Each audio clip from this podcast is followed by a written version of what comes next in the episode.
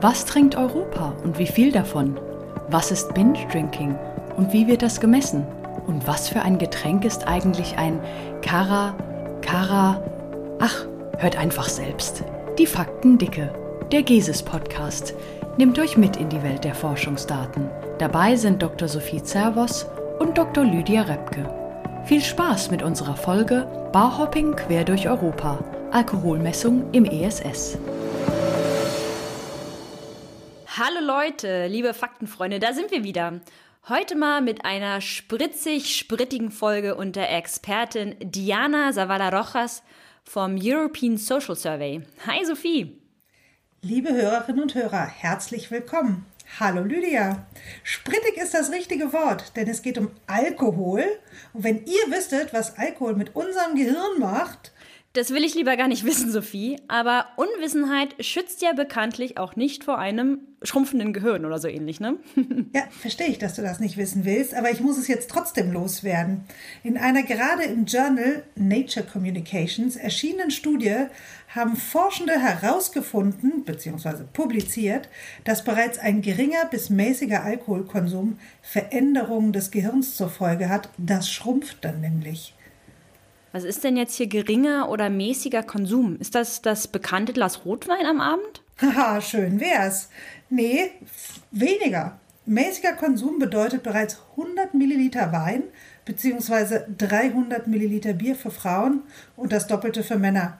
Wenn man als Frau sogar ein Glas Wein, also ein ganzes Glas Wein oder zwei kleine Flaschen Bier trinkt, beziehungsweise als Mann das Doppelte, dann schrumpft das Gehirn so deutlich, dass das einer Alterung von zwei Jahren im Vergleich zu Nichtkonsumentinnen entspricht.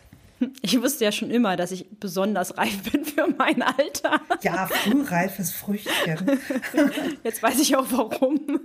Im Übrigen, ähm, hm. es wird da mit zunehmendem Konsum immer schlimmer mit den Alkoholfolgen. Also man stelle sich das schrumpfende Gehirn vor. Äh, ja, aber das alles nur kurz vorangestellt. Genau.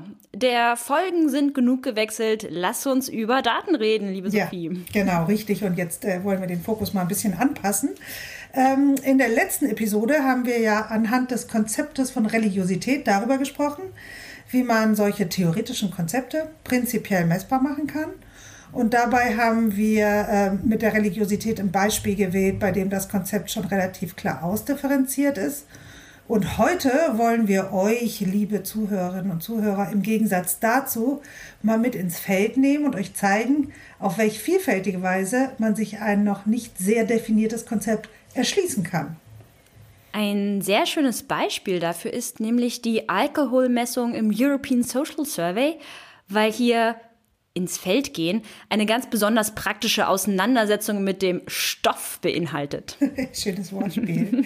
Der European Social Survey, kurz ESS, ist übrigens eine wissenschaftliche Umfrage, die seit 2001 alle zwei Jahre in ganz Europa durchgeführt wird.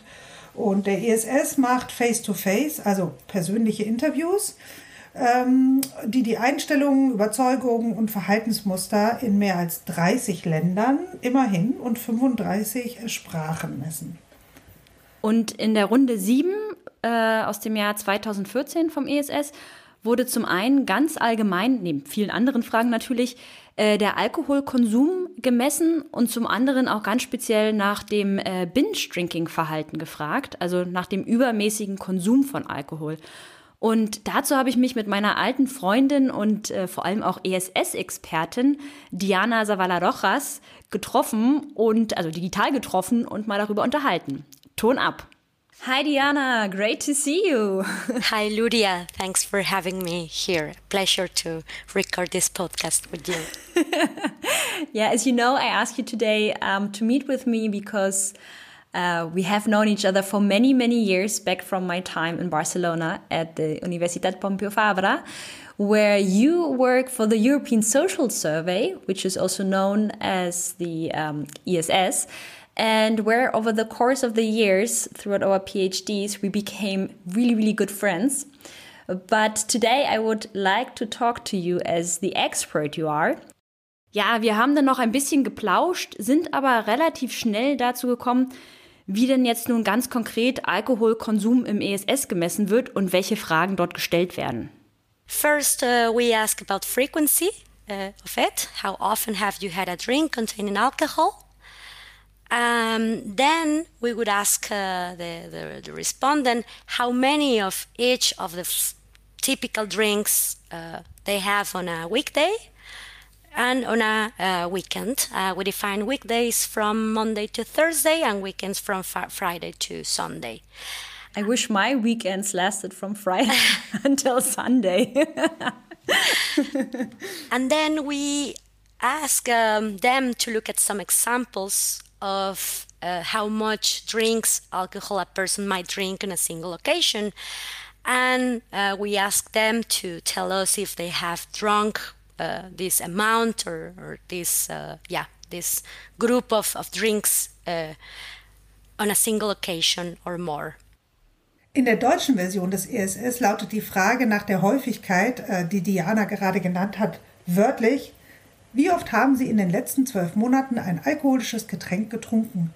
Gemeint sind zum Beispiel Wein, Bier, Apfelwein, Schnaps oder andere Getränke, die Alkohol enthalten. Und darauf folgt dann jeweils noch eine Frage zum letzten Konsum an einem Wochentag und eben an einem Wochenende. Das Ganze wird dann äh, visuell unterstützt mit sogenannten Showcards, also tatsächlich äh, Karten, auf denen sich Bilder befinden, die in diesem Fall halt die verschiedenen Getränke zeigen. Und interessant finde ich dabei, dass es äh, auch Showcards gibt, äh, nicht nur mit den, mit den Getränken als solchen, sondern auch mit den typischen Trinkverläufen. Also so eine Art Beispielsituation, in denen man Alkohol trinkt, wie wenn man jetzt abends weggeht oder sowas. Da trinkt man dann möglicherweise nicht nur eine Getränkeart, sondern fängt beispielsweise beim Bier an und hört beim Absacker Schnäpperken auf.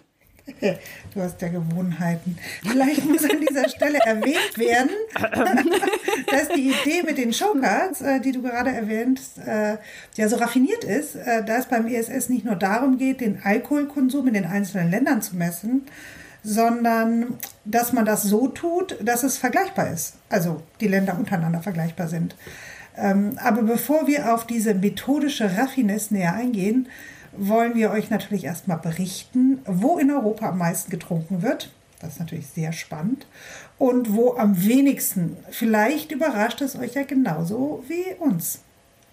Ja, tatsächlich führt äh, Irland die Alkoholkonsumliste an, gefolgt von Litauen. Und die Schlusslichter bilden dann Frankreich und Slowenien. Stellt euch das mal vor. Das traditionelle Weinland Frankreich unter den Schlusslichtern. Das kann man gar nicht wirklich glauben, insbesondere ich nicht als Halbfranzösin. Ich bin sehr verwundert. Und genauso erstaunlich finde ich, dass wir Deutschen eher so im unteren Mittelfeld liegen. Wer hätte das gedacht bei unserem Bierkonsum?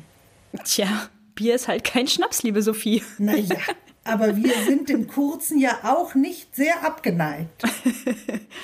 Also streng genommen können die Unterschiede im Länderranking natürlich auch methodische Ursachen haben. Da der ESS ja als Face-to-Face-Interview gehalten wird, also sprich äh, persönliche Befragungen durchführt, ähm, ist ja immer eine Person anwesend, logischerweise, die die Fragen stellt. Und diese, diese Tatsache, dass da jemand einfach anwesend ist, kann einen Einfluss auf mein Antwortverhalten haben. Ne? Das sind dann sogenannte Interview-Effekte. Wenn ich jetzt selber äh, zu Hause sitze und den Fragebogen alleine ausfülle, dann fühle ich mich vielleicht nicht unter Druck gesetzt oder so. Es wäre also denkbar, dass es in einigen Ländern zum Beispiel sozial akzeptierter ist, auch über seinen Alkoholkonsum zu sprechen als in anderen Ländern und demzufolge halt einfach mehr Alkohol angegeben wird.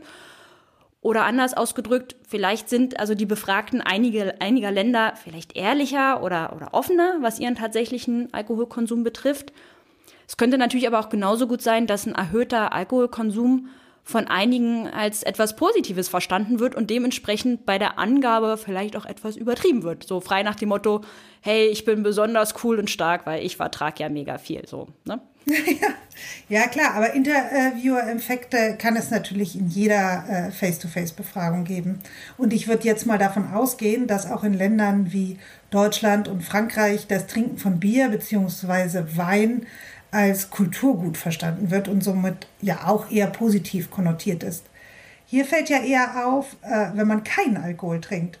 Äh, also insofern kann ich mir nicht vorstellen, dass die Unterschiede ausschließlich auf Interviewer-Effekte zurückzuführen sind. Ja, wie dem auch sei, also spannend sind die kulturellen Unterschiede allemal. Und diese zeigen sich aber auch bereits in diesen unterschiedlichen Showcards tatsächlich. Und über das Zustandekommen dieser länderspezifischen Showcards hatte Diana auf Nachfrage auch eine wirklich schöne Anekdote für Spanien auf Lager. Oh, as a questionnaire designer, this was a beautiful process, I have to say, and one that involved going to bars actually to figure it out what was going on with the um, country specific alcohol consumption. So, see, in the ESS, we first designed the source questionnaire um, that is localized for the British population. And then we translate or localize this measurement in every participating country. So we wanted something that would be equivalent across countries, but at the same time uh, our aim is to reduce measurement error. And this is done by being um, intuitive and easy for, uh, for the respondent, not that, that our questions are easy to, to be answered. So we started a process of defining which were the um, typical drinks in every country, starting from the source uh, questionnaire, so in, in, in Britain, in the UK, sorry. And uh, then uh, we when, when this was established, we opened a, a, a, long consultation in every single participating country to define their, their typical drinks. Um, when the, the, the, methodological group was defining this methodology, I, I have a very uh, funny story for you. No, we went to, to do a qualitative study to, to look around in our own uh, countries, um, which were the typical typical drinks. No, and you may wonder why the carajillo is not here, no? Because what is the carajillo? Carajillo is explain that to the coffee, audience. coffee with a bit uh, with a bit of, of liquor. Uh, or whiskey or ron or some uh, strong like alcohol a, that you put like coffee it. with with Baileys, for example. For instance, or coffee with whiskey or coffee with ron, yeah. And sometimes it's called uh, café uh, con gotas, which literally means coffee with drops. So this barman told me, "Oh yeah, yeah, people call it uh, coffee with drops, café con gotas, but that's because they don't want to pay the alcohol on it. what they really want is a shot."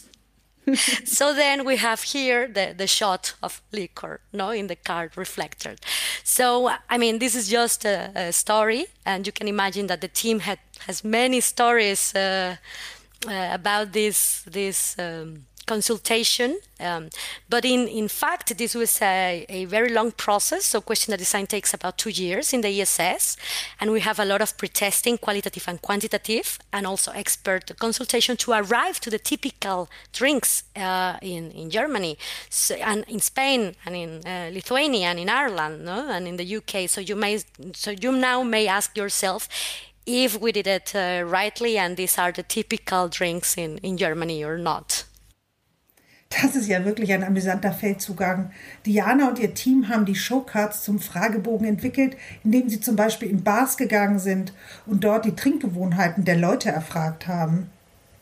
Prinzipiell versucht äh, der ESS sich ja einer Methode zu bedienen, die einerseits länderübergreifend gleichwertig ist, aber andererseits natürlich auch möglichst äh, ja, Messfehler reduziert. Und die Hauptstrategie ist demzufolge, dass die Fragen möglichst intuitiv und einfach zu beantworten sind für die Teilnehmenden. Und dafür wurde dann in jedem teilnehmenden Land eine qualitative Studie durchgeführt, um herauszufinden, welche Getränke landestypisch sind.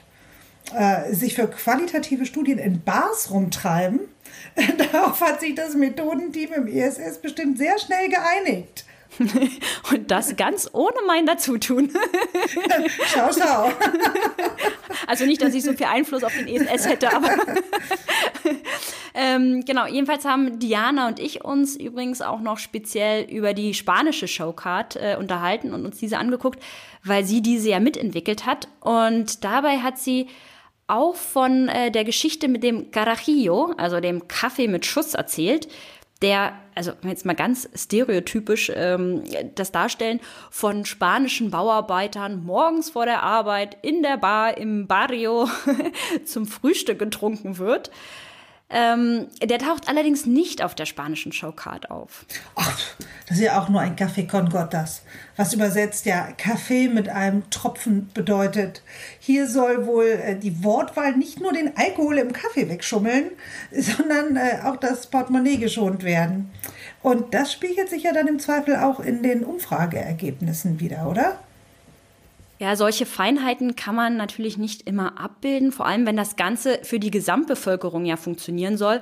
Und deshalb ist sozusagen nur der, ich sage jetzt mal in Anführungsstrichen, der Schuss und nicht der Kaffee mit Schuss auf der Showcard gelandet.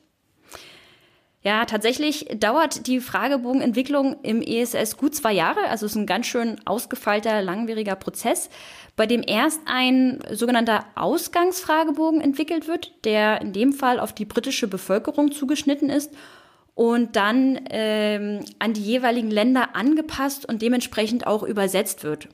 Dabei werden dann diverse quantitative und qualitative Pretests, aber auch äh, Expertenkonsultationen durchgeführt. Und übrigens ist es nicht nur so, dass es länderspezifische Showcards gibt, jetzt hier bei der Alkoholmessung, sondern auch noch solche, die nach Geschlecht unterscheiden. Und das ist tatsächlich ganz schön aufwendig. Das heißt, äh, Männer und Frauen haben unterschiedliche Showcards vorgelegt bekommen, da sich ihr Trinkverhalten voneinander unterscheidet. Und nicht nur die Getränkeauswahl ist bei den Geschlechtern unterschiedlich, sondern auch äh, klar, welche Alkoholmenge vertragen wird. Genau, und diese, diese geschlechterspezifischen Showcards, die sind vor allem für das Messen vom Binge-Drinking-Verhalten äh, relevant, also dem, dem Raustrinken. Ja. Raustrinken, sehr schön. Ich wollte schon sagen, dem Raustrinken. Mit dem nee, Raustrinken. Also man trinkt sich ja auch raus aus der, ja, gut, aus der Welt. Dann, das ist aber dann äh, Double Binge Drinking. Äh, schön wäre auch so ein, so ein Begriff wie Euphorie trinken oder so. Also Binge Drinking wird übrigens vom National Institute on Alcohol Abuse and Alcoholism in den USA definiert äh, als ein Alkoholkonsum, der die Blutalkoholkonzentration von 0,08 Prozent oder höher bringt. Das entspricht dem, was wir äh, landläufig unter 0,8 Promille verstehen. Wir spielen ja im Büro immer Hangman und ich glaube, Blutalkoholkonzentration werde ich beim nächsten Mal benutzen. mal gucken, wer es errät, äh, dann weiß ich, derjenige hat den Podcast sich angehört. Jedenfalls, ähm, genau, diese Definition, die du jetzt gerade genannt hast, ist tatsächlich auch die, die ja im ESS äh, als Ausgangsbasis benutzt wird. Und da Männer und Frauen körperbedingt unterschiedlich viel vertragen, wurden hier also pro Land zwei Showcards entwickelt. Eine, wie gesagt, für Männer und eine für Frauen. Ja, aber irgendwie alles auch schön stereotyp, äh, fällt mir dabei auf. Ähm, was antwortet denn jemand, der diesen Stereotypen nicht entspricht? Also zum Beispiel eine sehr große Frau oder ein besonders zierlicher Mann. Also die oder der antwortet natürlich genauso. Die Frage ist ja hier tatsächlich eher, inwiefern die Menge des, ich sag jetzt mal, Alkoholvertragens dann noch passt. Ne? Aber der Gedanke dahinter, hinter dieser äh, Binge-Drinking-Definition und der Messung, ist ja sicherlich, dass sich bei einer hinreichend großen Menge an Befragten das dann wieder ausgleicht. Also sprich, dass das einfach im Durchschnitt stimmt und passt. Ja, ja, klar, stimmt. Es geht ja um die Alkoholmenge, die durchschnittlich vertragen wird. Genau, ja. Ähm, ja, aber nochmal zurück zu den Showcards, ähm, von denen ihr übrigens, liebe Zuhörerinnen und Zuhörer, äh, Beispiele in unserem Zusatzmaterial äh, das wir äh, finden könnt, das wir wie immer äh, für euch auf podcast.gesis.org hinterlegt haben. Also, genau. genau das, ja, da wollte ich nochmal drauf zurückkommen. Äh, auf die ja, nee, super. Mhm. Äh, äh einer muss ja hier den Überblick behalten. Ähm, oder ein Nee. Ähm, genau, also diese, diese Showcards, wie gesagt, also wir haben einmal die Showcards, die ganz allgemein äh, das äh, einfach nur Alkoholkonsum messen sollen. Da gibt es jeweils eine pro Land. Ja, aber in jedem Land ist die anders. Und dann gibt es halt nochmal die nach äh, Geschlechtern aufgeteilt pro Land. Und diese enthalten dann unterschiedliche Beispiele für typische Trinkverläufe jeweils für Männer und Frauen getrennt. Beispielsweise ähm, gelten in Deutschland bei Männern schon drei große Gläser und zwei kleine Gläser Bier als Binge-Drinking und bei Frauen hingegen schon drei große Gläser Bier. Und wie es jetzt um den typischen Binge-Drinking-Verlauf in Spanien steht, das hat Diana mir wieder erzählt. So, for, um, well, for women, it would be already um, going to a bar and having two cañas, so that is two beers, then uh, probably a glass of wine, and then one combinado, which is a cocktail or a um, like uh, like a mojito or ron and cola and so on. But actually, for for the for the men, I think uh, this is a bit more typical of what men and women would drink no? But uh, what, what, what we wanted to, to do is to to differentiate these cards because for women unfortunately the amount that they define is, is already smaller. So for men we have uh, imagine you go to the first bar and you take two cañas, so this is two beers. Then you move to the next one and have two chupitos, so two shots. And then you go to, to the discotheque to, to dance and you have uh, two cocktails, so two mojitos or one mojito and one ron, ron and cola. Der ISS geht also davon aus, dass ein typisches Trinkgelage für Frauen in Spanien darin bestehen könnte, in eine Bar zu gehen und zwei Cañas, also zwei Bier zu trinken, anschließend ein Glas Wein und dann ein Combinado, also ein Cocktail oder ein Longdrink. Und äh, spanische Männer hingegen gehen erst in eine Bar und bestellen zwei Bier, dann gehen sie in die nächste Bar und trinken zum Beispiel zwei Shots und dann äh, geht es in die Diskothek zum Tanzen und dort werden dann zwei Cocktails bzw. Longdrinks konsumiert.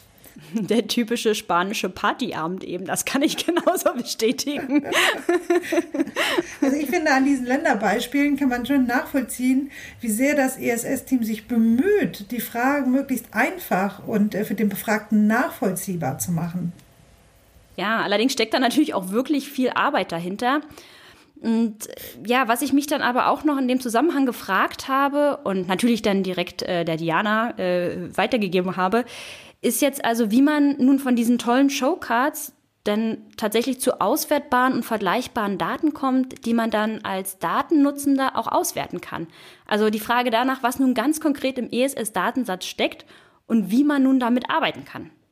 It's a very interesting question. So, the objective of the ESS questionnaire design is to produce um, easy questions for the respondent. So, the respondent uh, just needed to select their typical drinks on a weekday, on, on during the weekend, and so. And the team knew already um, by producing these show cards how many grams of alcohol they, they contain. So what the teams did is to pre-process this data and to convert the uh, units uh, the, the respondent gave as an answer into grams of alcohol. So you can use this data in many different ways. I will just give you some ideas. Firstly, you can take the grams directly from, from the questions and calculate uh, the mean uh, consumption, uh, standard errors, and so I have to advise that you should always weight your data. You should always use sampling weights, and they are included in these data sets. Um, apart from that, you could know, for instance, the, the frequencies. So um, the percentages of alcohol consumption that are larger than once a week, for instance, or you can uh, calculate the, the units uh, of alcohol on a, on a weekday. So you have all these measures there. Okay, this is very interesting, and now I also understand how it, uh, I guess, can be comparable ac uh, across countries in my analysis. But uh, so, if I'm now interested to see, um, interested in seeing, um, I don't know how the the type of drinks are distributed within a population. This I cannot see from the data. You know what I mean? Like for you had these different um, units like beer and wine and uh, sparkling wine and so on and so forth. Can I also see from the data which drinks were mentioned or not? No, no, because uh, these are just examples we created in order to make it easier for the respondents. So uh, I don't think we would be able to uh, statistically meaningfully say in average they drink four beers or, or so let's let's talk about units or, or grams which is more precise for for this type of measurements okay so really as a data user what i can analyze is uh, how much people drink, but not necessarily what they drink. Is that yes, correct? Correct. Die Befragten im ESS zeigen also mit Hilfe der Showcards auf, welche Getränke sie getrunken haben. Und äh, die Interviewer wissen aber schon im Vorfeld, wie viel Gramm Alkohol die dargestellten Getränke enthalten. Die später zur Verfügung gestellten Daten weisen dann die Grammzahl des reinen Alkohols in den Getränken aus und nicht mehr die Getränke selbst. Über den Alkoholgehalt werden dann die unterschiedlichen Trinkgewohnheiten vergleichbar. Man kann aus den Daten allerdings dann keine Rückschlüsse mehr darauf ziehen, welche Getränke konkret angegeben wurden. Ja, das ist zwar einerseits irgendwie schade und es wäre sicherlich auch spannend, ähm, das zu wissen. Andererseits dienen die Bilder natürlich aber auch nur als ja, als Beispiele. Das heißt, wir wüssten eh nicht ähm, mit hundertprozentiger Sicherheit, ob genau diese Getränke jetzt nun konsumiert wurden oder nicht. Siehe unser Beispiel hier Carajillo, der nicht als Kaffee mit Schuss, sondern eben nur als Schnaps oder Likör auf der äh, Showcard erscheint. Nichtsdestotrotz finde ich die Daten persönlich sehr interessant und man kann sich ja beispielsweise Durchschnittswerte für den Alkoholkonsum angucken und Standardfehler dazu berechnen oder Häufigkeiten analysieren.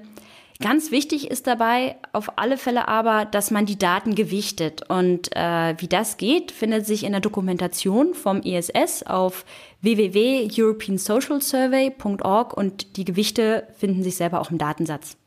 Ja, da könnt ihr aber auch gerne nochmal im Zusatzmaterial gucken.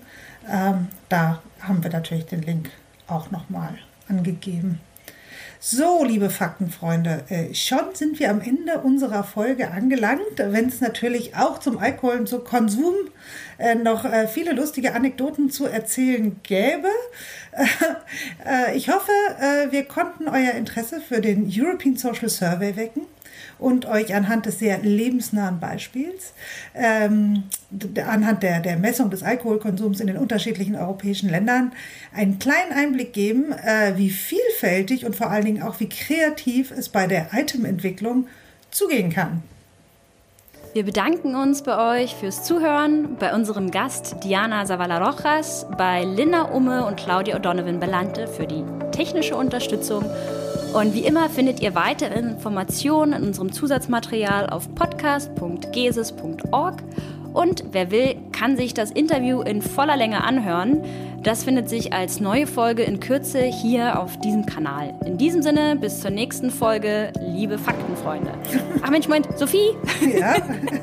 ja, was ist noch? Darf ich es noch sagen, oder? Och, Lydia, du willst es unbedingt sagen, sag's. Okay, okay, sehr gut. Ich muss ja zugeben, dass ich mich auf diese Folge schon über ein Jahr freue und eigentlich auch einen, einen Titel für diese Folge hatte. Ich wurde aber hier ähm, von meiner Partnerin zensiert. ich wollte ja die Folge so gerne Sektspielzeug nennen, weil das ähm, Item sozusagen das Spielzeug des Survey-Designers ist und es ja um Alkohol geht. Aber wie gesagt, ähm, wir haben uns dagegen entschieden. Dennoch in meinem Herzen heißt die Folge eigentlich so. in diesem Sinne, gehen wir jetzt was trinken, Sophie? Ja, auf jeden Fall. also, tschüss. Ciao. Bye bye.